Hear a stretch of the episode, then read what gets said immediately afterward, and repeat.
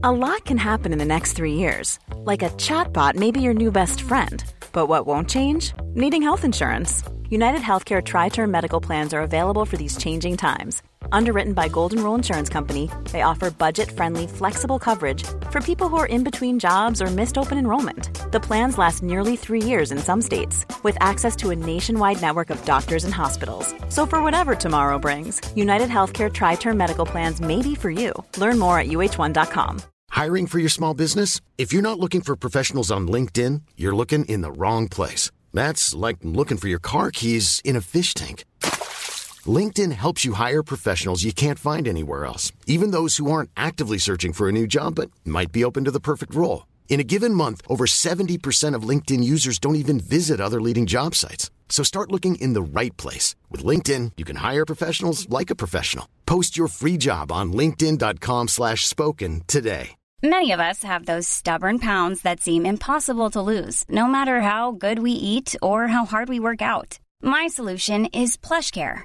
PlushCare is a leading telehealth provider with doctors who are there for you day and night to partner with you in your weight loss journey. They can prescribe FDA-approved weight loss medications like Wagovi and Zepbound for those who qualify. Plus, they accept most insurance plans. To get started, visit plushcare.com slash weight loss. That's plushcare.com slash weight loss. Idrottsgalan presenterar Snett inåt bakåt, Sveriges mest inaktuella sportpodd med studiovägledare Christian Albinsson, listningsansvarige Marcus Leifby och kulturalibi Emil Eriksson. Och så kommer den här rörande människan som är någonting alldeles märkligt. Där han flyger fram. Frölander kommer att vinna OS-guldet! Han har tre meter kvar! Frölander, målgård! Yes! Där sitter det! Måste fram på och bara Wilander på en gång. Det är för farligt, alldeles för farligt. Den rosa sporttidningen La Gazzetta kallar Fredriksson för ömsom taggig, medioker och fruktansvärd.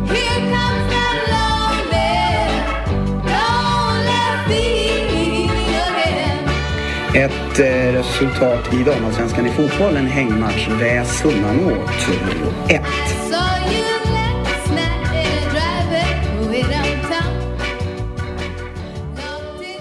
Starkt välkomna då till Snett inåt bakåt, Sveriges mest inaktuella sportpodd med Marcus Leifby och vänner. Så inaktuell är den ju inte ändå, kanske alltid, men oftast. Sveriges ibland mest inaktuella sportpodd med Marcus Leifby. Jag och en av vännerna heter Emil Eriksson och um, vi ville berätta Marcus, vart är vi någonstans? Det bullrar lite i bakgrunden. Då undrar man så här, varför bullrar det så mycket i bakgrunden? Vi har precis hoppat på en uh, linjebuss som ska ta oss från Örebro. Ett prunkande Örebro som är så grönt så att det gör ont att titta på det. Ja. Och så ska vi åka till Värmland och Karlskoga. Ja, uh, varför då? Vi ska träffa Jan Carlo Bodin. Nej, det ska vi inte. vi ska hälsa på hemma hos eh, ingen mindre än Ulrika Knape. Ulrika Knape. Sug på den. Lite nervös är jag för att vi hade avtalat tid 11 och eh, de som känner mig vet att jag är väldigt noga med tider. Nu inser jag att bussen kommer vara framme i Karlskoga klockan 11. Så måste vi ta oss till hennes hus då. Vilket kommer att vi kommer komma fram kanske 11.07 misstänker jag. Ja, jag tror att de som känner Ulrika Knape vet att hon är ännu mer noggrann med tiden än vad du är. Exakt. Jag pratade faktiskt med Ulrikas dotter Anna och hon sa att hon hatar folk som kommer för sent. Ja, så, bra nu, start. så jag har messat Ulrika och sagt att vi blir lite sena. Vi har inte fått något svar heller. Så jag, det kan ju bli så att det inte blir någonting. Vi får se hur hon, om hon tar emot oss överhuvudtaget. Jag hoppas det för att eh, jag ser fram emot att träffa henne. Mm. Det finns mycket kul att prata om, intressanta saker. Hon var ju en av de här idrottarna som vann och var som bäst när hon var en flicka. Ja. Och som man ofta sa på den här tiden också. Ja. Eh, kommentatorerna sa ofta flicka. Ja, just det. Det hör man inte så ofta längre, vilket kanske är Det är nog bra tror jag. bra på sätt och vis. Ja. Hon... ehm, Har du några bra Ulrika Knape-minne? Man Ja, minns ju München såklart, 72. 72, då var jag inte, vad var jag? Knappt 18 år. Så lite suddiga minnen är från just München. Jag var ju 27. Hon vinner ju guldmedalj i München, höga hopp 1972. Hon vinner också en silvermedalj eh, 1992 i München. Det 72 som, eller? Vad sa jag? Sa du inte 92? Ja, 72 menar jag. Och det som blev själva snackisen, eh, förutom då hennes eh, guldmedalj, det var ju det som skulle komma att kallas för Toivos tårar. Ja. Men vad är Toivos tårar då, Marcus? Oh, vilken prick. Toivos tårar är en mycket berömd händelse från München år 72. Precis som du säger, Ulrika Knape vinner ett silver Mm. på svikten och tar sen guld då i höga hopp. Och under ett av de här hoppen så brister det för kommentatorn Toivo Öhman. Jag eh, skulle vilja hävda att det är första eh, medaljen hon tar vid silvret på svikten. Alltså att det är då det brister för kommentatorn Toivo Öhman. Och han börjar typ gråta i direktsändning. Och det här blir en jättesnackis. Det är det som alla tidningarna skriver om. Ja. Ett av de klassiska referaten så Ja, att jag säga. skulle nog säga ett av de fem mest klassiska OS-referaten Ja. som finns. Faktiskt. Ska vi lyssna lite på det då? Ja, det tycker jag. Men vi kan också bara säga att det är också kanske ett av de referaten som inte är helt eh, så här, sönderkörda. Här kommer Toivos tårar. Oh, vilken prick! Och vilka nerver denna underbara flicka har. Säger 8,5, 8,5, 7,5, 8,5, 8, 8, 67 och 23. Var det guldhoppet det där? Ja, jag vet inte om jag tycker att man hör att han gråter riktigt. Nej, vi ska försöka reda ut exakt när tårarna kommer. Ja. För att Ja, jag har jag har försökt att- gå till olika källor här och försökt, försökt reda ut om det är höga hopp eller svikten Ja. när tårarna kommer. Eh, det är inte helt, eh, helt klart faktiskt. Det är inte helt lätt att ta reda på det. Vi ska Nej. fråga Ulrika om hon vet. Ja. Jag, jag, enligt mina efterforskningar så ska det vara efter silverhoppet på svikten. Och att han i ett senare läge också kanske darrar lite på rösten. Ja. Men att tårarna är förknippade med silvret på svikten. Silver på svikt som tas Ja. alltså då innan guldet. Lite lurigt och klurigt det där. Men Ja. Oavsett, någon gång kom de ju. Så att vi, så sätter vi hemma. Ja. P.O. Enquist pratar om Toivos tårar utförligt i sin bok Katedralen i München. Stämmer. P.O. Enquist vet vem det är. Svensk En av- författare och höjdhopps... Även något SM kanske i höjdhopp, något sånt där. Han är 1972 i München för Expressens räkning. Ja. Hans betraktelse därifrån landar så småningom i boken Katedralen i München som är läsvärd. Mm. Och då är det så här, och nu läser jag inte helt innantill men lite innantill Ja. från kapitlet Toivos tårar. Ja. TV sänder hela dagen. Ja. Efter TV-sändningarna på dagen kommer ett sammandrag på kvällen. André Pops i studion. Sammanfattar Ja, veckans... Lennart Hyland kanske. Eh, På morgonen sen kommer morgontidningarna. Vilket sätter kvällstidningarna i ett desperat läge. Vad ska de skriva om? Ja. Det är det som blir eh, och som är känt som de lite hårdare vinklingarna då ju. Just det. Man kommer i en tredje våg som kvällstidningen för man är sist ut så att säga. Sist ut på svikten. Då berättar P.O. så här att 05.00 ringer det från redaktionen i Stockholm. Och de frågar de utsända i München var i helvetes alla jävlar är bilderna på Toivos tårar. Ja. Nu hade alltså tagits en svensk medalj.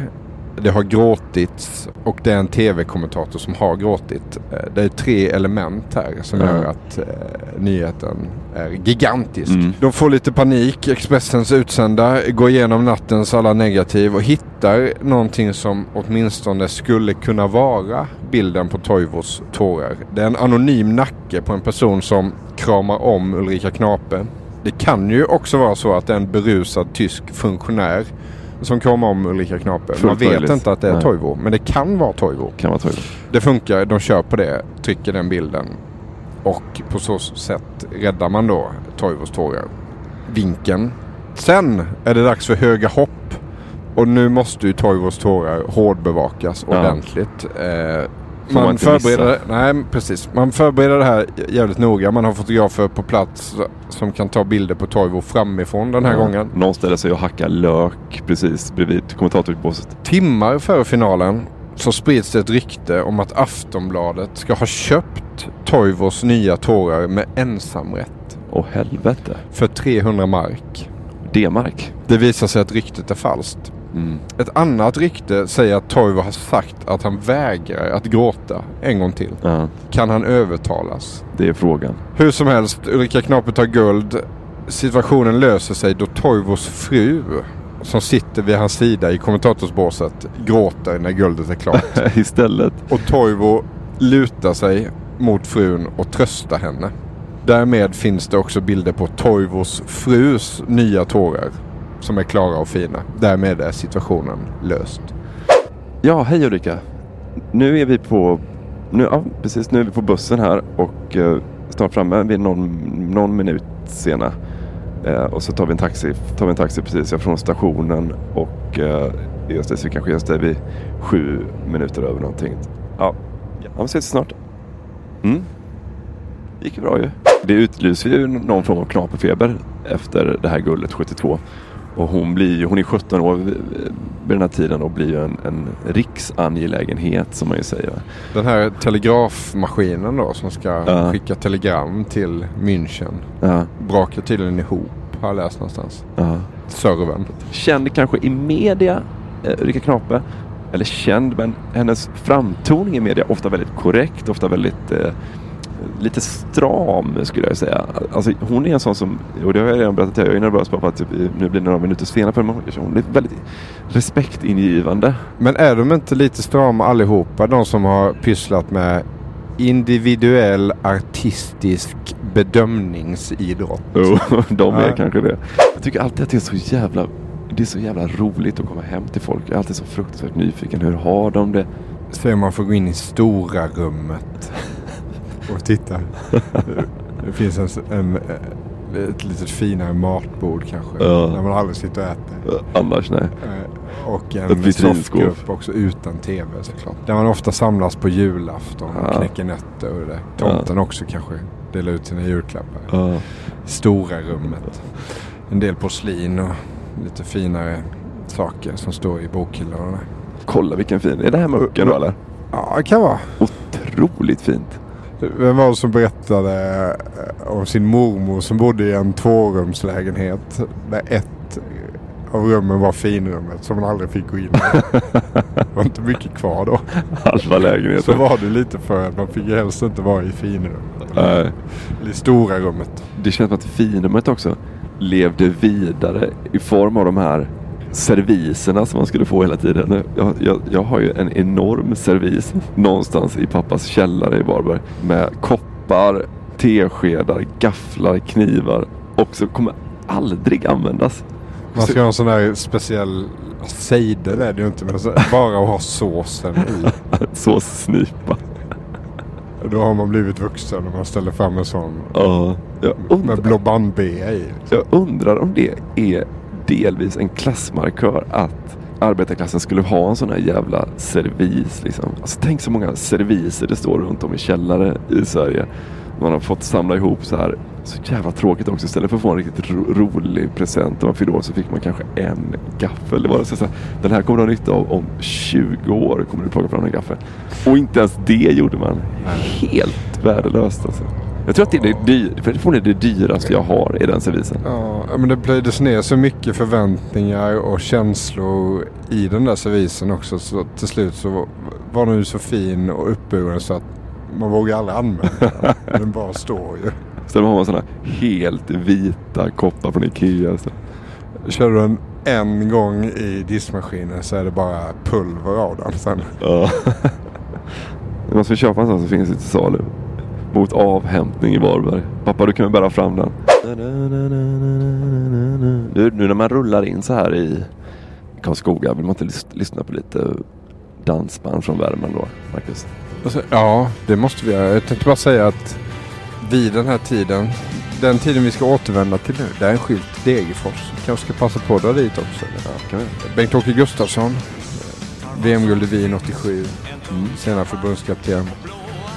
Kronor, framgångsrik sådan, kommer ju från Karlskoga och spelade i Bofors. Han flyttade hem efter sina år i Washington i slutet på 80-talet. Eh, delvis av sociala skäl men också för att han hade fått chansen till ett intressant jobb med väldigt fina utvecklingsmöjligheter inom företaget Bofors. Som valde bort NHL-spel på grund av, på grund av det. Är det, är det Karlskoga eller? Nu är jag framme. Ja, bara. Här kommer jag, nu börjar festen. Det blir en sommar i Sverige igen.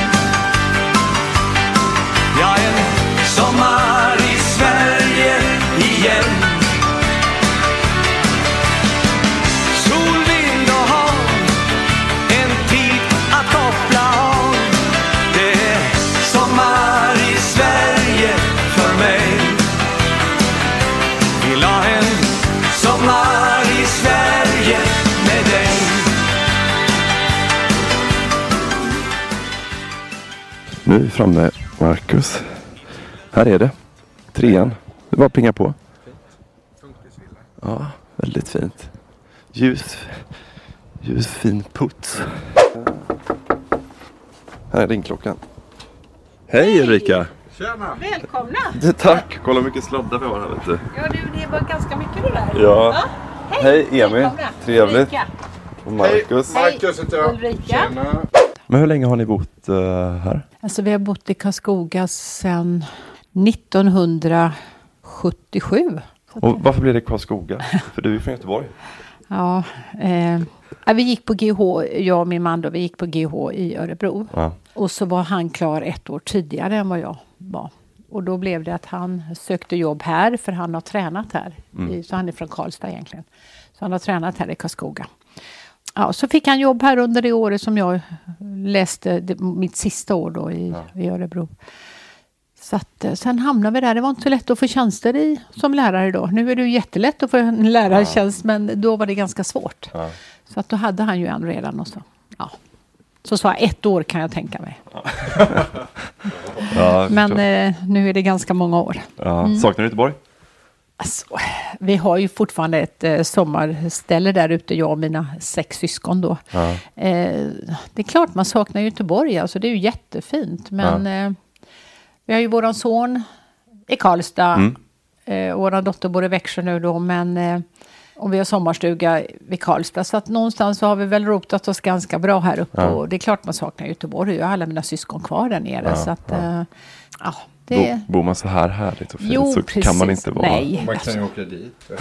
Precis, och det kan man göra. Va? Och, så att, Ja, men så det, Anna bor i Växjö alltså? ja, hon bor i Växjö. Det vet jag faktiskt för jag pratade i telefon med henne igår. Jaha, Ställde en massa frågor om dig Ulrika. jaha. tar vi sen. Får jag hänga av med den här Eh, bara? ja, vi kan hänga av oss. eh. Kom, jag, jag kan ta det där. Ja, perfekt. Tack. Ska jag sätta på lite kaffe? Oj, jättegärna. Jättegärna. Gör jag det. Där står ju en svikt ute på trädgården. Ja, du, den där har vi tränat väldigt mycket på. ja. Eller- Så, gör ont att landa får man känslan av här. Ja, fast vi har ju haft då en uppblåsbar tjockmatta. Ja, Okej. Som vi eh, blåste upp och så stod den då liksom och eh, blåste in luft. Eh, och det här, den här använde vi till och med ibland när det var snö. Jaha.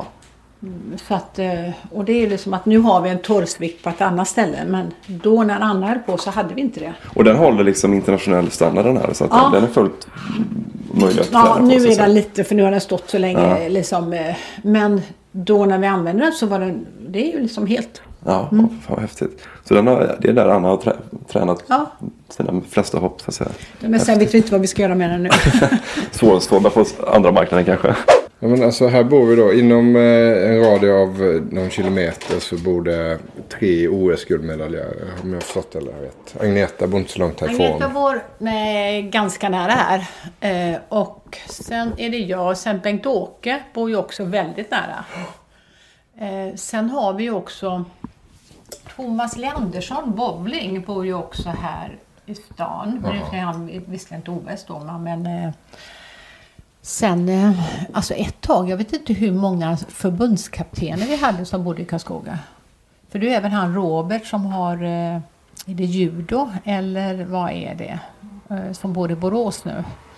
Han var ju, bodde, är ju också härifrån. Och sen fick jag höra att, häromdagen att den som är för cykelorientering Okej. bor också här. Så att, nej men det, det är lite intressant Ja. faktiskt. Tänk dig brännbollsturneringen här i kvarteret. Nej, nej, nej. Det, ja, liksom precis. Men eh, nej, men det, Har ni sådana grillfester så att alla kommer över så har ni på er era medaljer när ni ses och så går ni runt. absolut. Vi har det varje fredag. Har vi Ja, det. just det. Så att eh, så går vi här runt och så går, tar vi ett varv runt kvarteret här för att Otroligt. Gå ner på, ställa sig i kassan på Coop så står det bara en. Ska man ta kön med alla OS-guldmedaljer eller ska man ta den vanliga kön? Ja. Ni kanske har en sån snabbkö till och med. Om man har vunnit OS-guld kan man bara susa igenom ja, det här får man ställa sig i kö som Ja, alla men det är andra. skönt Ja, men det är bra. Så det är inget... eh, Ja. Ja. Jag ser också att Ulrika Knapa har mitt favoritsmör, Bregott extra saltat. Alltså du gillar den röda? Ja, det, det är det godaste på min sida. Ja, Jag har den gröna. Alltså perfekt med varsin fralla nu ska det verkligen bli. Är det lätt att komma in i gänget här då? I, I början var det inte det. Nej. Men jag tror att det är lättare nu för att nu, nu är inte det fortfarande en bruksort utan hela samhället har ju förändrats. Alltså det är mycket mer eh, alltså företag. Eh, Ja. Det är inte bara Bofors längre va? Nej. Så att, men ett tag var det faktiskt, jo det var lite svårt. Det måste jag säga. Men eh, är man väl här så har man ju eh, vänner för livet känns det som. Ja. Så jag häller upp lite kaffe så får ni ta här. Perfekt. Ulrika Knape, akademiledamot nummer nio i den svenska idrottsakademin. Jaha. Sitter vi i ditt vardagsrum här och eh, äter ostfrallor och dricker kaffe. Men du, eh, Göteborg där du sa att du hade sex syskon. Hur är det att växa upp i en familj med sju barn? Hur präglar det en? Alltså jag tror att på grund av det så fick man lära sig att ha en inre drivkraft. Eh, Det var ingenting som eh, serverades. Det var ingenting man fick gratis. Eh, Vi hade ingen bil. Så man fick ta sig var man än liksom skulle då.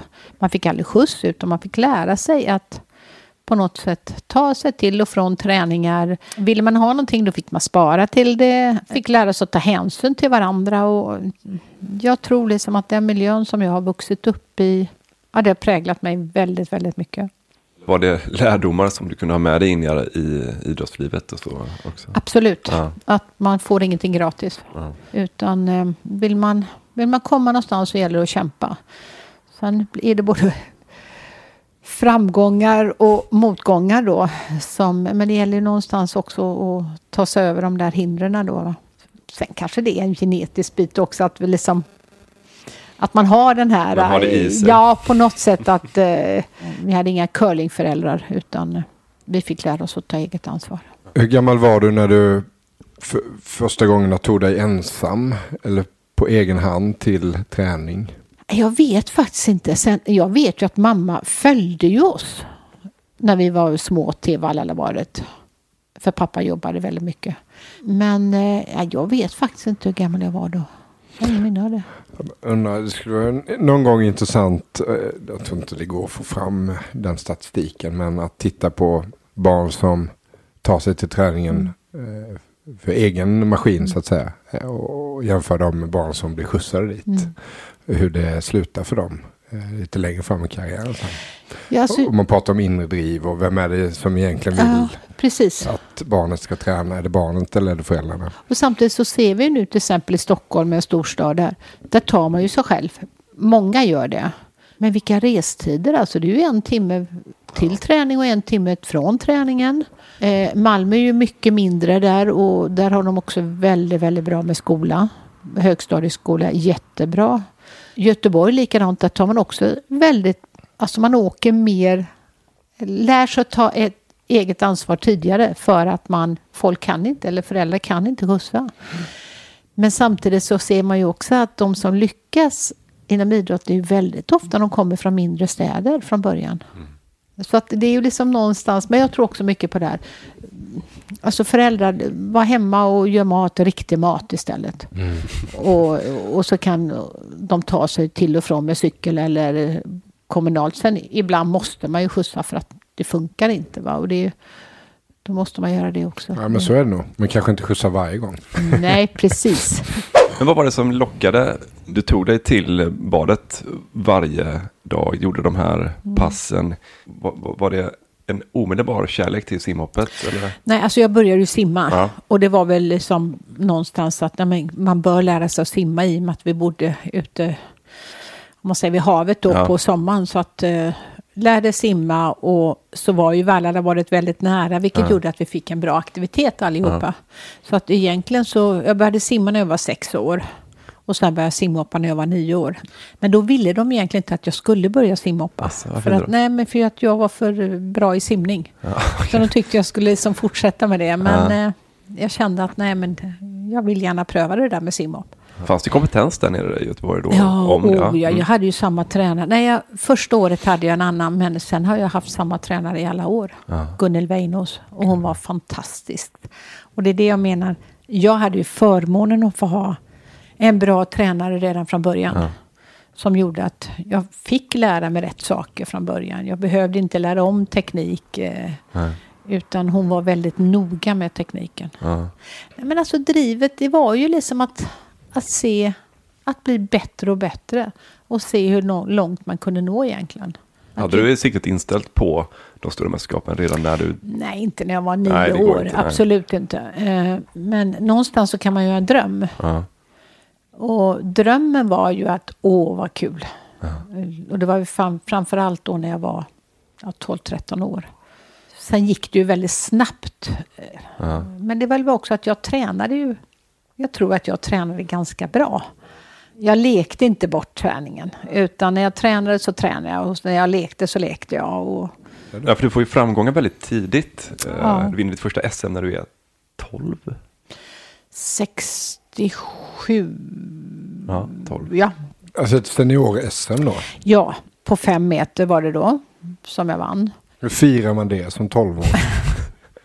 Ja, eh, alltså, Clementin. Ja, precis. Nej, men det, jag fick en ring av min mamma och pappa, kommer jag ihåg. Mhm. Alltså någonstans så känner jag så här att man, man sätter upp mål framför sig. Och mitt mål, jag var, deltog 1966, när jag var 11 då.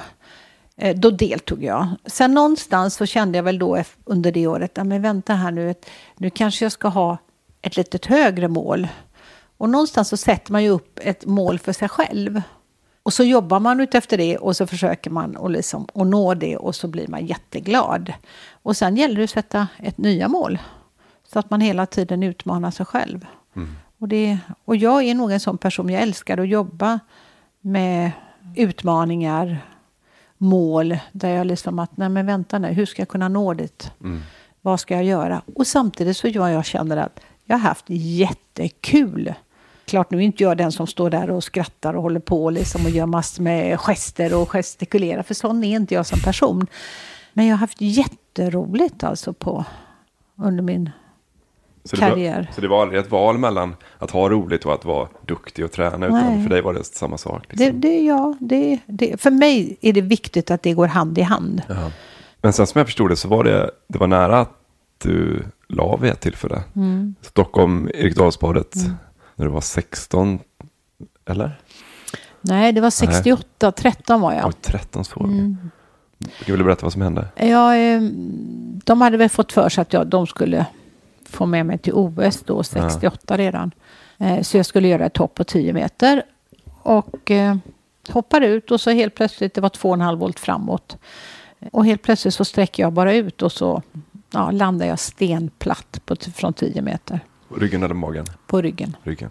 Det kändes ungefär som att landa på cement. Så upplevde jag det då. Va? Och jag kunde ju liksom inte ta mig, jag kunde inte simma in utan de fick ju ja. simma ut och hämta mig då. Åh. Och så spottade jag väldigt mycket blod. Så att eh, jag fick ju åka iväg till sjukhuset då. Och då var det ju en lite rolig sköterska där. För de frågade om det fanns vatten i bassängen. Alltså det var så pass. Ja, det var liksom, nej men och då tänker man liksom, man vatten i bassängen liksom 10 meter ner och så är det 5 meter djup, 15 meter hade jag inte jag eh, funnits Nej, där då, nej. men alltså jag förstår ju Ja, hen- liksom ja. hennes, men eh, efter det så, då tänkte jag att nu slutar jag. Jag hade inte ett dugg lust att fortsätta. Men då sa min kloka mamma så här att du får gärna sluta men du ska gå ner på badet en gång till. Och träffa dina kompisar och allting. Sen får du gärna sluta, det är helt upp till dig. Men en gång till ska du gå ner. Och det gjorde jag ju då och insåg ju att eh, det var ju både kompisar och eh, alltså drivet att faktiskt komma tillbaka som, som var jättebetydelsefullt för mig då. Så att, eh, ja, jag började hoppa igen men det var, det var vissa grejer som det tog lång tid att läka. Men samtidigt som det blev ju lite grann som en jag ska inte säga att det blev positivt, Nej. men det blev ändå en positiv erfarenhet Ja, som man visste att det kommer aldrig bli värre någon gång. Nej. Ja, just det. Man kan inte slå sig så mycket värre Nej, nej. från den höjden Nej, om man trillar ner i nej. vatten än vad du gjorde där. Nej, det går inte. Vad tänker man, hinner du, för jag menar 10 meter är så pass långt, du Mm. måste nästan hinna tänka på vägen ner. Det här, nu, det här kommer, nu kommer jag fel eller? Ja, det, det hade jag. Det Och tänkte kan, jag. man kan inte kravla ihop Jo, allt. normalt kan man göra det, Ja. men jag kunde inte det då. Nej. Det var ungefär som att det liksom, kroppen var så förstenad och antagligen så blockerades mina tankar så mycket så Jaha. att det var liksom bara att fortsätta och så landa. Sen är ju också så här att jag är ingen alltså, jättetalang så. Jag hade ingenting gratis. Eh, utan jag fick verkligen jobba mig till allting. Jag hade väldigt svårt när man hoppar simhopp så ska man ju se luften för att kunna veta var man, Mm. var man är. Jag hade svårt med det i början. Blundar du då? Nej men jag vet inte men jag hade bara Nej, svårt. va? okej. Det är så alltså. Jag trodde mer att man gick mer på känsla. Nej, nej, vissa gör ju det då men Mm. det du ser det ljuger ju aldrig. Nej. Men känslor kan ju man få felaktiga känslor. Så att jag fick ju jobba väldigt mycket med det här och, och liksom lära mig att se. Vilket gjorde också att var det någonting som hände då var jag liksom out of the blue på något sätt. Och vissa har det där, det spelar ingen roll vad de gör så är de som en katt. Va? De kommer alltid ner på, på rätt sätt eller så att de inte slår sig. Ja. Men alla gör inte det. Här när din mamma säger åt dig att gå ner Mm. på, på fatt, hon fattade också att hur viktigt simhoppet Ja, var för dig. Där, ja. Så att hon, det måste ha varit en över, vad övervägande för henne där att hon vet att det är jätteviktigt för dig så, så vill hon inte tvinga dig Nej. såklart men hon väldigt sinnesnärvaro att, att formulera sig just så, liksom, ner en gång till. En väldigt bra idrottsförälder. Ja. Skulle jag vilja säga. Som, som var klok i det liksom, ögonblicket där. Jag menar, de har aldrig någonsin sagt till mig att jag ska gå ner och träna. Nej. Aldrig någonsin. Inte höft. Nej, utan då, det var ju snarare då när jag inte var, mådde bra. Ja. Som man då fick att nej, nu är det faktiskt, nu får du stanna hemma idag. Men just det här att man, man kan aldrig tvinga sina barn att hålla på med idrott. Det går inte.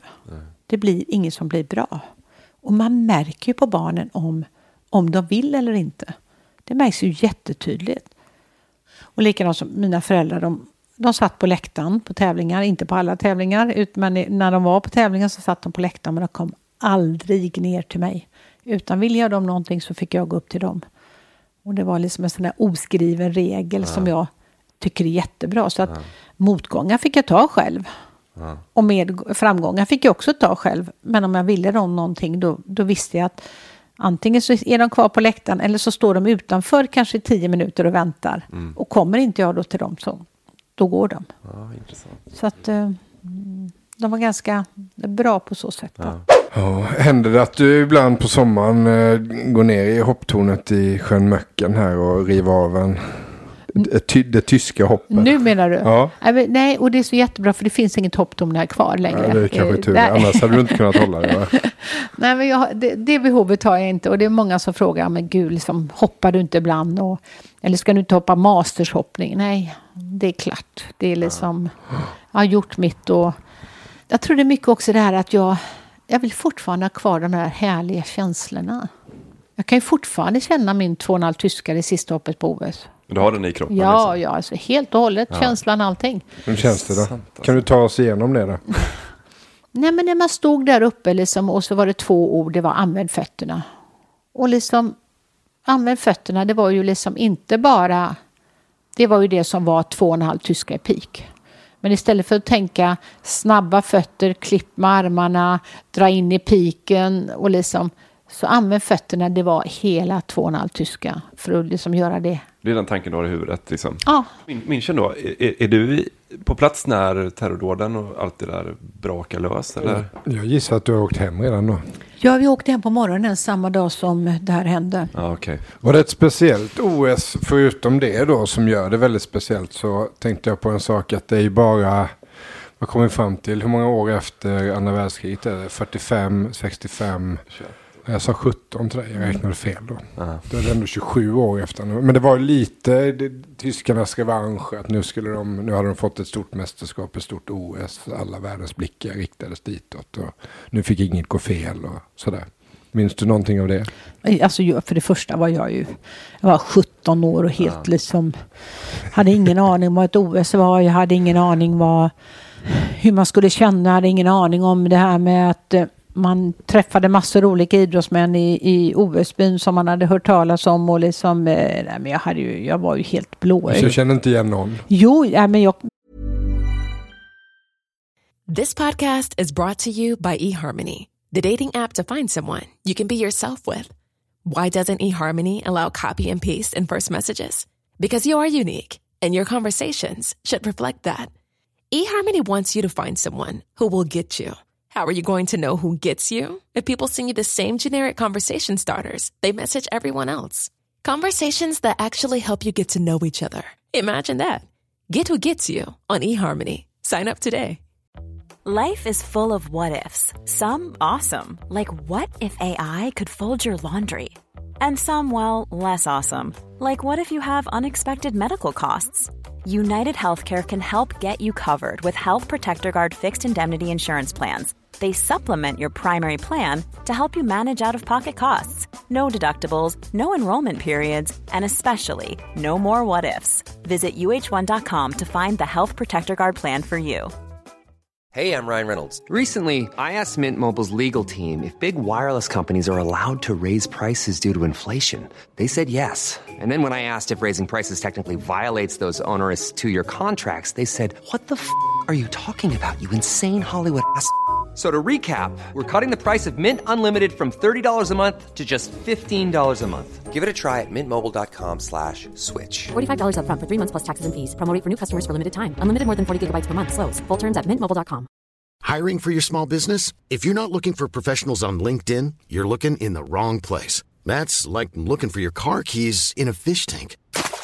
LinkedIn helps you hire professionals you can't find anywhere else, even those who aren't actively searching for a new job but might be open to the perfect role. In a given month, over 70% of LinkedIn users don't even visit other leading job sites. So start looking in the right place. With LinkedIn, you can hire professionals like a professional. Post your free job on linkedin.com slash spoken today. Ready to pop the question and take advantage of 30% off? The jewelers at BlueNile.com have got sparkle down to a science with beautiful lab-grown diamonds worthy of your most brilliant moments. Their lab-grown diamonds are independently graded and guaranteed identical to natural diamonds, and they're ready to ship to your door. Go to BlueNile.com to get 30% off select lab-grown diamonds. That's BlueNile.com for 30% off lab-grown diamonds. BlueNile.com.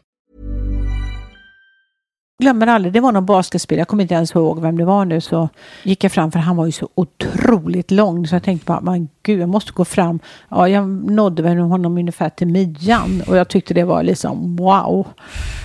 Och så glömmer jag aldrig liksom Ricky Bruch då som var med då i det svenska laget. Han kom fram till mig och sa han, hej, vad heter du då? Och jag var ju då liksom, ja, Ricky Bruch visste man ju vem det var liksom. Och, jag heter Ulrika. Och istället för att fråga, ja men vad heter du då?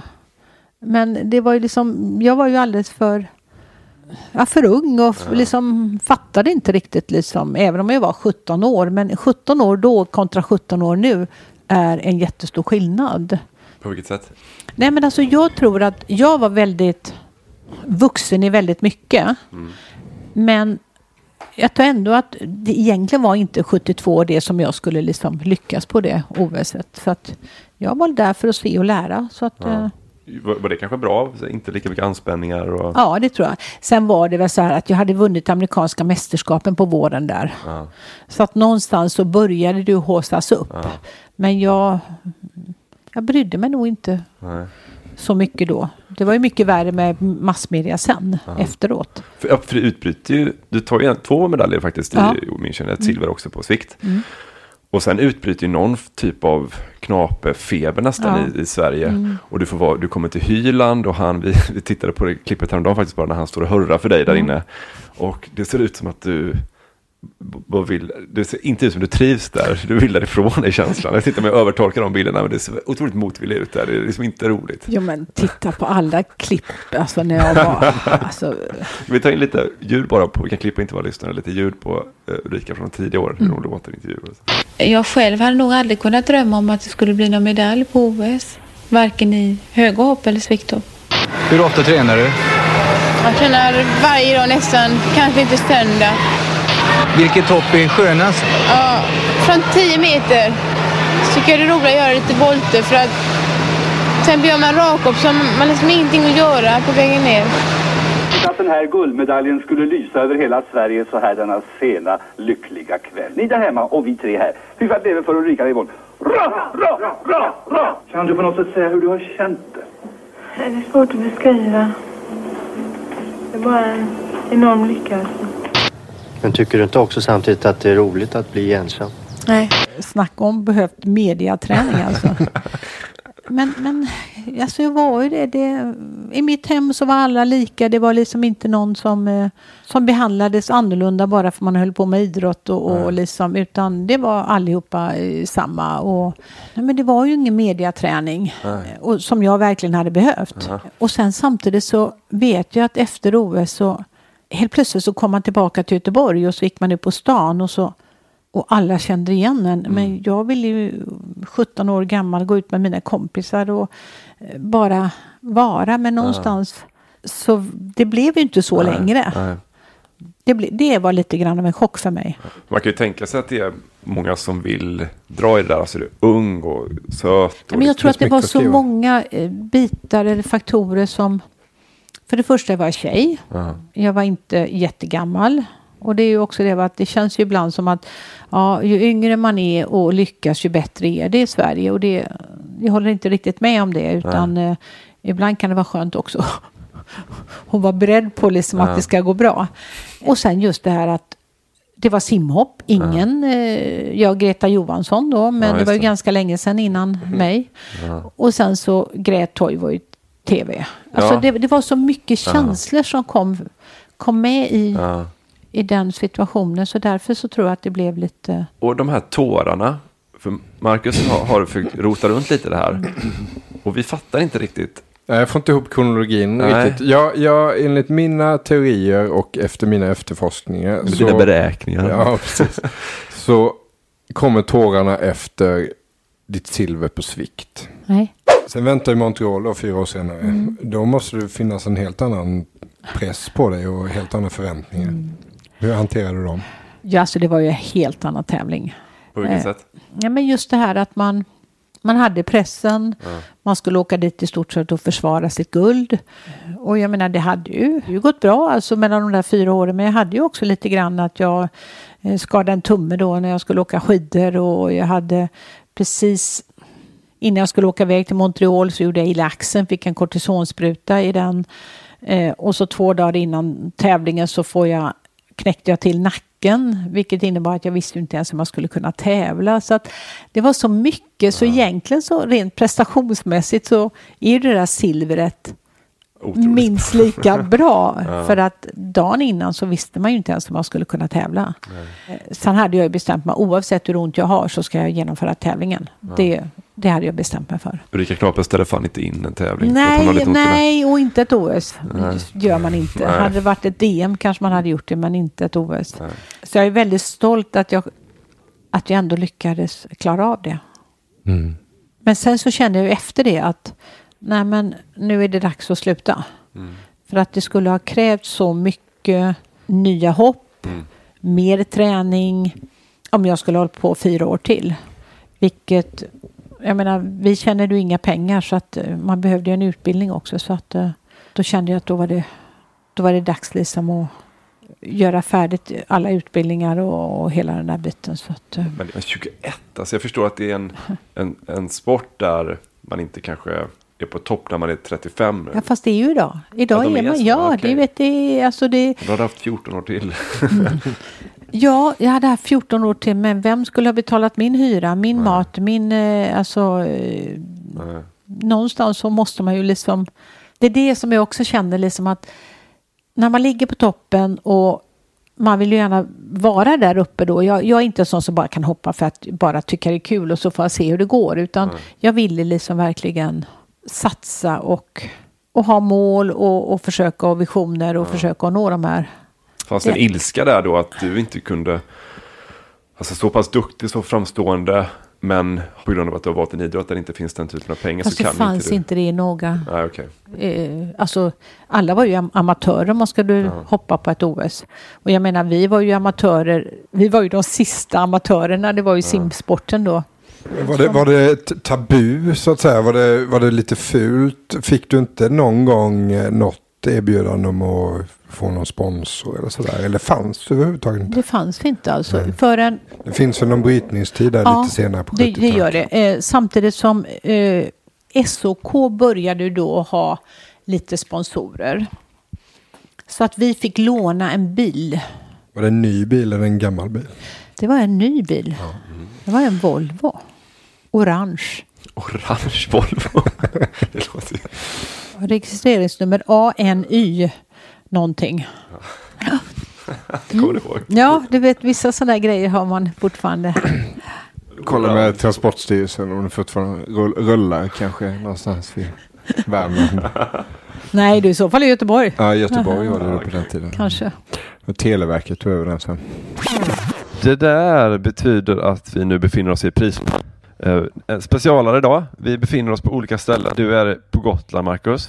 Mm. Alltså att det är riktigt häftigt. Vi har en liten specialinspelning eh, som tog väldigt lång tid att förklara för dig. Ja. Men nu är vi... Man känner att tekniken eh, springer ifrån en. För Ja. varje dag som går nu. Jag har valt veckans världsmästare idag. Är ju en app och en desktopmiljö där man kan nå hela det svenska landslaget kan man ju säga eh, till godo då. Alltså alla internationella mästerskap så kommer ju alla de eh, prispallsplatserna som Mm. tas i internationella mästerskap där ju. Pallplatser. Och då fast... Pallplats ja. Ja. och då fastnade jag den här veckan för Martin Larsen. Han har tagit ett EM-brons i bowling. Ja, det är gött. Och då undrar du, varför, varför har du fastnat för just han? William Svensson också där. Och tog, eh, han tog ett EM-guld. Varför, varför tog du inte honom? Mm. Varför tog du inte han? Varför tog du inte honom? jo, därför att Martin Larsen, han är från Varberg. Ah, vad kul. Ja, och eh, hans eh, lillebror och jag gick på samma, tror jag, på samma högstadieskola. Du kommer väl ihåg om du hade någon i klassen som alltid hade med sig ett bowlingklot till skolan?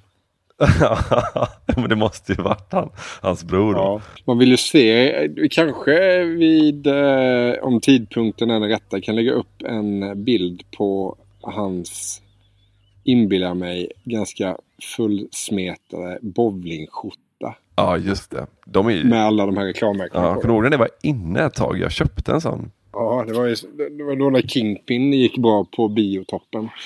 Eh, vi har ju ett litet svenskt bowling under eh, nu. Mhm. Eh, om jag drar mig till minnes så tänker jag på Åsa Svensson hette hon va? Ja. Eh, såklart. Lena Sulkanen, eh, inte att förglömma. Eh, bra på 80-talet, eh, Sverige i bowling. Och vi har ju också den här Jesper Svensson. Som gör stor succé och drar till sig rätt mycket uppmärksamhet. För att han bowlar med båda händerna. Han, Ah. han har ju en tvåhandsfattning. Ja, det är otroligt. Det är inte så många som, som känner till det. Och då är det då lite lättare att komma åt med skruven då från vissa, så att det är en fördel Exakt. Kanske borde göra ett bowlingprogram. Varför har vi inte gjort det? En bowlingpodd? Va? Fan, Lena Sulkan. Ja, jävla gött. Namn ju också. Fan, vi kanske borde ha ett sånt barblock. Där vi ut gamla slitna bowlingskor och skit. Någonting Det är ju något speciellt att dra på bowlingskorna då. Man bara glider i dem så jävla lätt. Ja, jag har säkert berättat det någon gång. ja, man känner sig så... Man, men man känner sig så jävla dum.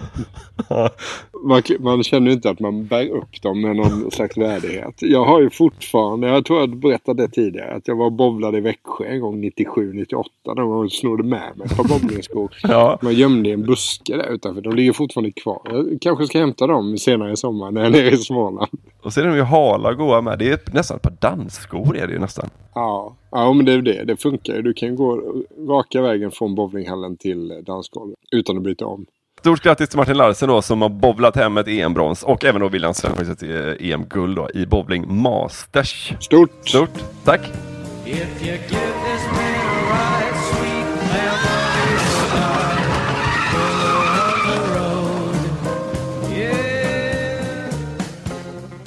Det där betyder att vi nu befinner oss i målblocket. Motblocket är ju en frågesport och en utblick i modevärlden där man varje vecka har möjlighet att vinna en slips ur Lars-Gunnar Björklunds slipssamling. Kan säga så här också att man kommer kunna Lars-Gunnar Björklunds slipsar ett tag till, men vi kommer också att ge rätten att lotta ut, inte lotta ut, man vinner ju dem. Man kan också kunna vinna ett plagg som du berättade precis för mig och det var ju, jag har rimma av, så jävla gött. Ja, nej, nej, nej, ja. App, ja. Mm. Jag tror inte, vi ska nog inte avslöja för mycket Nej. eftersom jag inte har plagget i min hand så att säga. Nej, nej, nej. Men faktum är att Lars-Gunnar Björklund samlade slipsar. Men han gjorde ju också andra saker. Han kommenterade skridskor och ishockey och hade VM-studion i TV3 och var direktör på Tipstjänst och sådär. Så att han samlade inte på sig 8000 slipsar. Så att det finns ju en botten i den kartongen jag sitter på. Är, vi är inte där än. Nej. Det finns några sådana här Leo Vegas-skjortor och kanske någon liten kravatt om man vill skoja till det. Och, och lite sådana grejer. Otroligt oversized. oversized eh, storlek M men ser ut som ett fyrmannatält Ja. ungefär. Så att det finns ju lite att plocka av. Men på sikt, jag tänker framåt OS i Cortina di Ampezzo 2026 så kommer vi behöva låta ut någonting annat. Ja. Och då har jag, då, då har jag lite grejer på gång. Men jag, jag är lite rädd för att avslöja det eftersom jag inte har eh, införskaffat dem. Vi pratar ju om bowling här i prispallen ju. Och jag har ett minne Mm. av att det i ett sportgren görs ett inslag om en kvinna som är blind och har gjort en perfekt 300-serie. Mm. Det låter ju för bra för att vara sant. Att hon gjorde en 300-serie eller att Sportspegeln gjorde ett inslag om det. Båda nästan. Den kombinationen. Och kan lyckas få fram det inslaget till alla vänster. Eller liksom bara kan dementera eller bekräfta att det är sant. Så, så föräras man med en slips. Ett tips kan ju då vara att ringa Kjell Kjellman som eh, jag vet är väldigt eh, intresserad av bowling. Kjell Kjellman startade ju eh, då när det var hett att starta sajter, nyhetssajter och sådär. När det inte fanns några sajter. Så startade Fotbollskanalen på TV4 som rapporterade om fotboll och sådär. Och då startade Kjell Kjellman Bowlingkanalen. Där de också sände bowlingmatcher. Åh helvete. Han blev inte miljonär på det för då hade vi... Nej, då hade det varit Kjell Kjellman som satt i VM-studion istället för Olof Lund. Exakt. Jag kan också säga så här, om ni har en riktigt bra eh, Kjell Kjellman-historia så Då går det lika bra. möjligheterna. Ja. Ja, ja. Tack för att ni har tävlat i.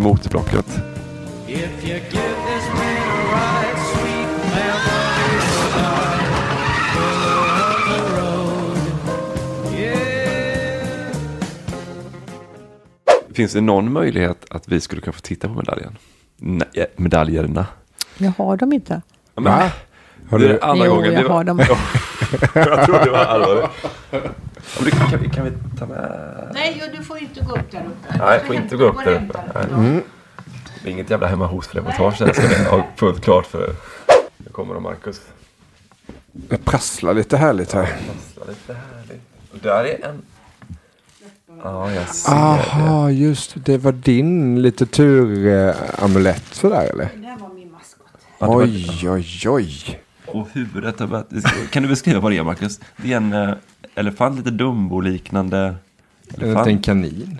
Jag ser. En liten eh, mus. Mus kanske det är. Elefant. Jag borde förstått att det inte var en elefant eftersom den inte har någon snavel. Men det är bara du och, ska vi se så jag säger rätt, om jag kan min OS-historia. Det är du och Gunnar Larsson som har den här. Det var ni som tog guld i München va? Ja, Gunnar var det också. Ragnar kanske? Nej, Gu- Gunnar Larsson tog två medaljer. Me- medley 200, medley Två 400. guld tog han. Ja, precis. Och eh, Ragnar Skanåker tog nog guld också. tror jag också. Det är nog ni. Ja. Ricky tog ett brons. Gjorde han inte det? Vem då? Ricky Bush. Ja, det kanske han gjorde. Har du dem? Men, jag ser nu att du inte har dem framme. De Nej. hänger inte framme. Nej. Går, ibland går det att kanske ändå känner kraften från dem. Men alltså... eh, Du är inte så jag, nostalgisk av det kanske riktigt. nej, men jag vet ju att de finns där. Ja, du vet att de Mm. finns. Och jag går tillbaka till ögonblicket istället. Ja. När jag stod där uppe på på prispallen. Va? Så att, eh, Grät du då? nej, jag grät inte. Nej. Men det är ett väldigt, väldigt starkt minne. Som, eh, som ofta kan gå tillbaka till när jag känner att eh, man tvekar lite grann eller tvivlar och sådär. Så går man tillbaka till det där. Fasen, kunde jag då så kan jag nu också. Och därför älskar jag den svenska nationalsången. Och jag älskar den svenska flaggan. För att det är förknippat med så starka känslor för mig. När du står där och hör nationalsången högst upp, liksom, jag får känslan av att du, jag menar, man kan säga att man gör det för att man ska göra sina föräldrar stolta eller man ska visa för någon, men jag får nästan känslan av att du, att det var för dig själv du, eller vem var det du tänkte på där? Var det, Nej, men det var ju sån lättnad. ja, allt det slitet och det som man har, har gjort och strävat efter. Va? Det att man liksom man, man lyckades nå. mm. För jag menar, det är ju inte, det är inte, själva, det är inte bara själva upplevelsen när man är där, utan det är ju liksom hela den här långa vägen Ja, mot det här målet. Och alla timmar man har slitit liksom och man har gråtit på träningen för det inte gick som det skulle. Eller man stannade kvar en halvtimme extra på träningen bara för att den träningen hade gått dålig. Och då gick inte jag hem bara och sa bye bye. Utan då kunde jag vara kvar en halvtimme extra och träna. Och jag känner ju också att eh, jag hade ju en träningskompis som hette Agneta Henriksson. Och hon var ju en talang. Hon var ju liksom en naturbegåvning lite grann. Men hon tränade inte lika mycket som jag gjorde. Men jag hade ju alltid henne som en, en jämförelse. att Hoppade jag bättre än vad hon gjorde, ja men då var, då var det bra. Mm. För hon var ju sexa på OS och fyra på VM. Och, men hon hoppade bara svikt då.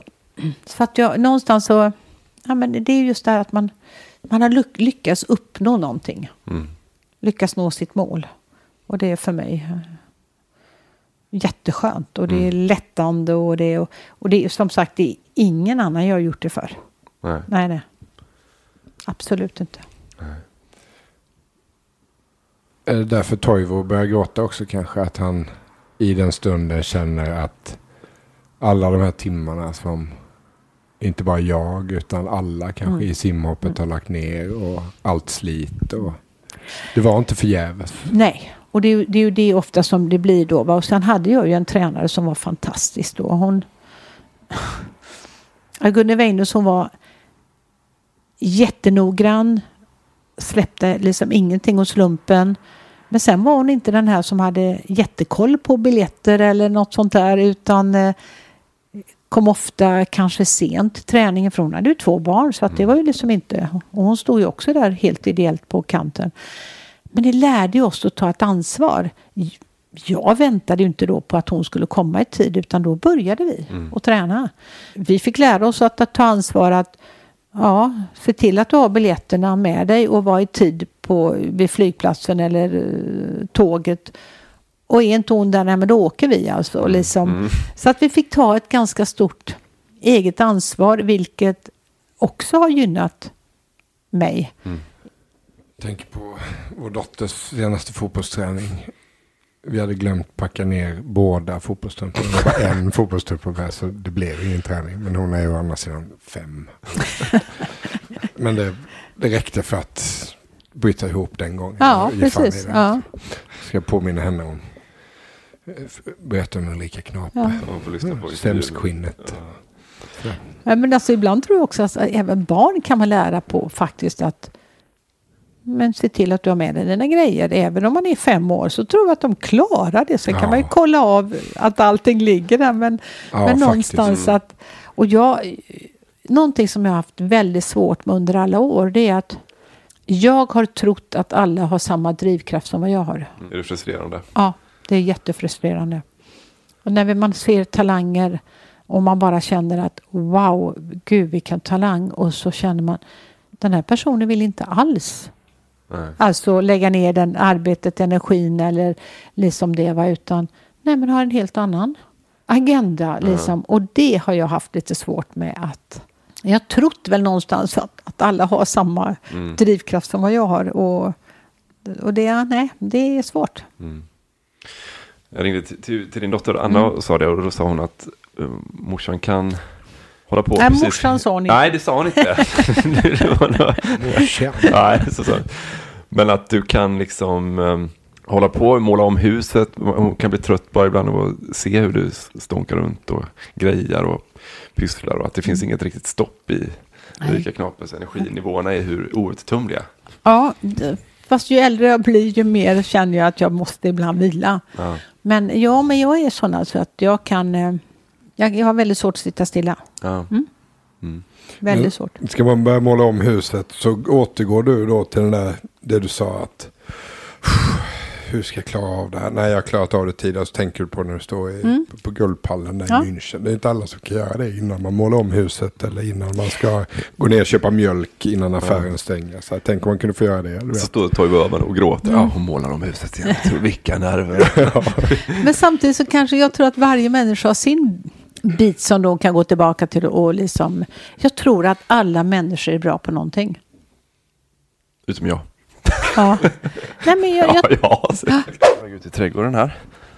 Och då har du en liten sandlåda, en grävskopa och grejer. Det är barnbarnen. Ja, det är barnbarnen. Jag har fem fantastiska barnbarn. Så att eh, de har använt den där. Barnbarn ja. Mormor Ulrika Knap alltså. Mm, Hur är hon och då? farmor. Och farmor, ja. Ja. Hur är hon då? Ja, hon är nog, eh, har lite regler och är lite sträng ibland. Eh, samtidigt som eh, jag försöker att leka mycket med dem Ja. när jag kan det. Och nu förra veckan så ringde mitt äldsta barnbarn då, som jag är farmor till då. En flicka som är 14 år och sa snälla farmor kan, du, kan vi göra en träning på lördag eftermiddag? Mhm. För då skulle hon träna bålstabilitet då. Och ehm, så då körde vi ett pass ute vid sommarstugan förra lördagen. Så att, eh, Träna bålstabilitet. Ja. stabilitet. Mm. Anna sa det att uh, fråga om barnbarnen för det tycker hon är roligt. Ja. Jag trodde liksom inte att jag skulle bli så fjantig som jag blev. Var du sträng som lärare också? Ja. Hur ofta körde du innebandy på dina lektioner? Aldrig va? Jo, Jaha. det gjorde jag. Men, ett Men jag hade- Men du tyckte inte det var kul? Nej, men alltså jag, samtidigt som jag tyckte att eh, vadå, det finns väl annat än innebandy. Det, alltså jag hade gymnastik. Alla mina elever kunde stå på händer till slut. Och Anna, fem raka OS Ja. gör hon. Inte många svenskar som har gjort det. Om någon ens kanske. Ja, Ragnar Skanåker typ. Ja, hon har väl gjort det. Jörgen Persson var Ja, också. precis. Ja. Jag tror det är någon mer sen också. Therese Alshammar kanske. Så då får du liksom återvända till de här tillfällena eller de här eh, miljöerna där allt står på spel en gång Mm, till. Liksom. Och vilket känns mest inne i hjärtat? Var det, var det hoppet i 72 eller var det liksom, jag jag måste ändå tänka mig så här, din dotter sätter ett, hon vinner EM-guld till exempel, Mm. hennes första EM-guld. Och simmar upp längs eh, bassängkanten Mm. och så tittar hon upp mot dig där. Hur, hur, vad händer i en mamma då? Nej men alltså. Det spelar ingen roll. Blod är tjockare än vatten. Ja. Så är det bara. Och det är klart att jag vet ju också vad mycket hon har gjort för detta. Liksom för att förtjäna här, den här Ja. upplevelsen. Och det är inte så bara att det har blivit en happening bara för att hon är min dotter så har hon lyckats. Liksom. Utan hon har ju verkligen kämpat sig till varenda grej. Hon har eh, råkat ut för en cykelolycka här på, på infarten som höll på att liksom, eh, sätta stopp för all idrottande för henne. När var Så- det då? 2002. 2002. Mm. Då har hon tagit några juniorvärldsmästerskap. Ja, och EM innan dess och så var hon sitt livsform. Och vi skulle ha EM då i Berlin och så skulle gå upp på cykeln och slant, slinter till och knäskålen går ur led då. Eller går, hoppar ur. Och så drar hon av hela den här nästan vastus medialis då. Va? Och det var, ja. Men ja, och så var det rehabilitering och allting. Och så 2006 då så vann hon sitt EM-guld. Och liksom det när man går tittar, tänker tillbaka på allt vad hon har upplevt, allt vad hon har gått igenom, all, allting som hon har jobbat så jäkla hårt för. Då är det ju bara liksom att, ja då kom tårarna. Eh, för då, då är det liksom en annan då är det en annan bit i det hela. Va? Att man vet liksom hur någon har, har kämpat så himla hårt för att, att nå dit. För det blir väl dubbel glädje då? eller? Jo, precis. Så, och som och som mamma. ja. Precis. Och det kan man ju aldrig eh, komma ifrån. Att Då kommer ju de här mammakänslorna också fram. va. Det är ju, det, så blir det ju bara. Jag frågade, eh, eller jag, Anna berättade att hon alltid har varit otroligt stolt över sin mamma. Men hon sa också att hon hade skämts ögonen ur sig inför sin mamma några gånger. Kan du veta vad det, vad det var? Alltså skäms för oss. Ja, hon har skämts för dig, Ja. både dig och, eh, och Min- sin pappa. Då. När vi dansade. Ja, när ni buggade. På Nya Zeeland. Nej, Australien var det tror jag. Australien var det, utanför badet där. Buggat, tycker du om? Ja, men vi, vi, vi, tycker, ja, vi tyckte väldigt mycket om att bugga ett tag. Jag tyckte det var skitkul. Men eh, ja, och då kom jag ihåg, gud vad hon skämdes. Alltså. men eh, hon fick göra det. Ja, får man göra med. Mm. Och hon sa, det- är inte många som vet att Ulrika Knape tycker om att bugga. Nej. Men ska vi, innan vi tackar för oss och lämnar dig i fred Ulrika. Vi kan ju gå ut på någon riktigt bra bugglåt. Ja, vilken är bästa bugglåten? Ja, men det har jag inget. Ja, men det måste ju vara, alltså vi är ju i Värmland. Ja. Det finns ju bara en. Sven-Ingvars. Ja. Ja. Ja. Ja, men någon, någon Sven-Ingvars. Ja, någon- ja, någon han har ganska Ja, mycket. Ja, jag Ja. ja. Ja. Och så får vi tacka Ulrika Knape. Tack för titeln. Som släppte in oss i sitt hem. Du var noga med att berätta för mig att det absolut inte skulle vara ett hemma hos-reportage som jag Mm. råkade säga. Men det var väldigt snällt att vi fick vara i delar av ditt hem. Ja. Eh, och eh, det var väldigt trevligt att höra dig prata om din långa fina karriär. Tack själva. Tack. Jag såg ett ljus i dina ögon ett ljus som ännu lever kvar. Jag minns så väl den första gången min vän. Vi möttes, det var sommar och jag fann kärleken. Två mörka ögon och leendet du gav mig.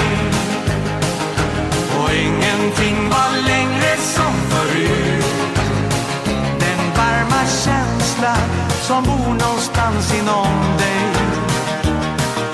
Förändrade mitt liv på en minut Två mörka ögon och kärlekslågor tändes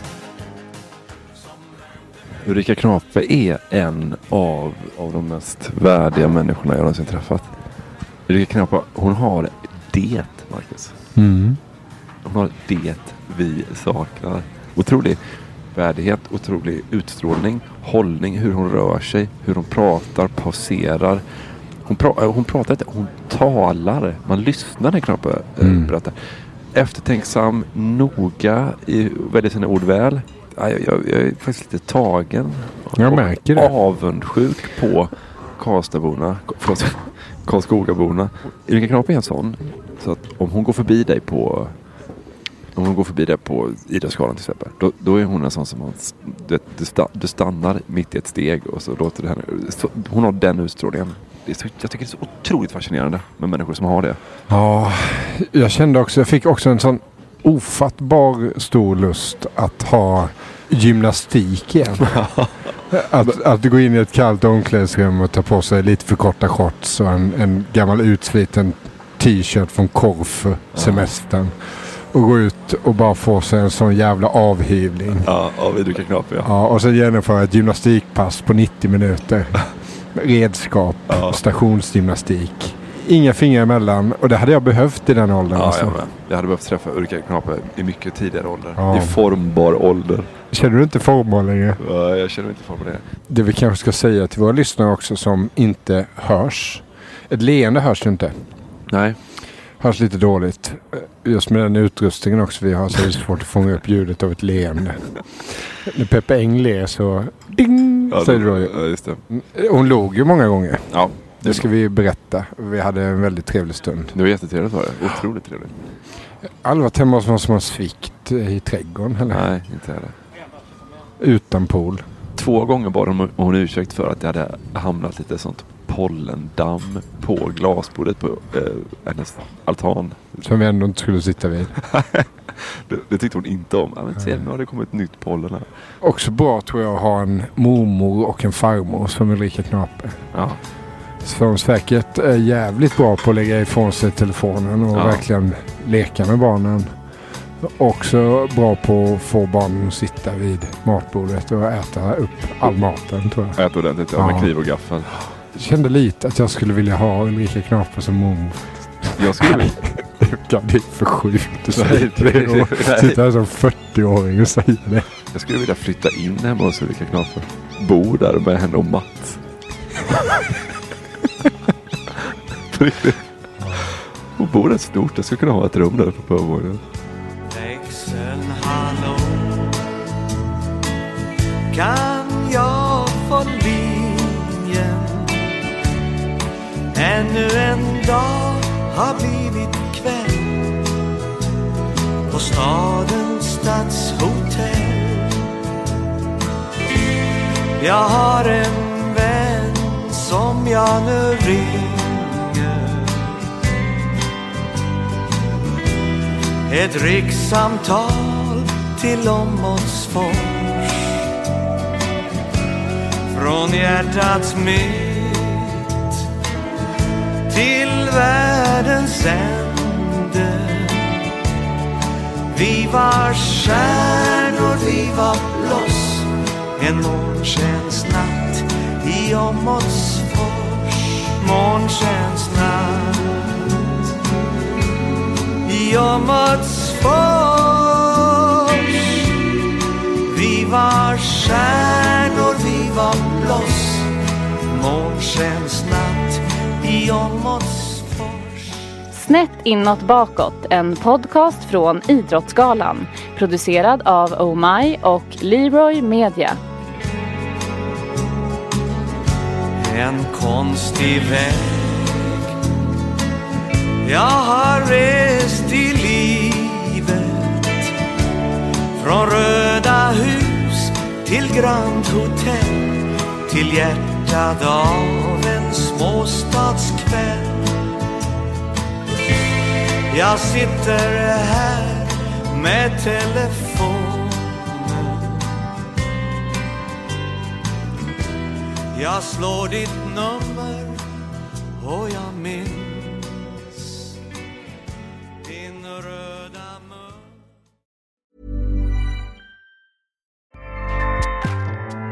ACAST powers the world's best podcasts. Here's a show that we recommend. The Real Housewives is a guilty pleasure for most, but if you're looking to not feel guilty about that pleasure, tune in to Everything Iconic with me, Danny Pellegrino, where I break down all the messy moments and behind the scenes antics of Bravo's popular franchise. And on Everything Iconic, I also interview celebrity guests like Kelly Ripa, Kiki Palmer, Drew Barrymore, Cameron Diaz, and more about their guilty pleasures, their past work, and so much more. So if you're pop culture obsessed and find yourself watching way too much reality TV like me, tune in to Everything Iconic with Danny Pellegrino wherever you listen to podcasts. ACAST helps creators launch, grow, and monetize their podcasts everywhere. ACAST.com.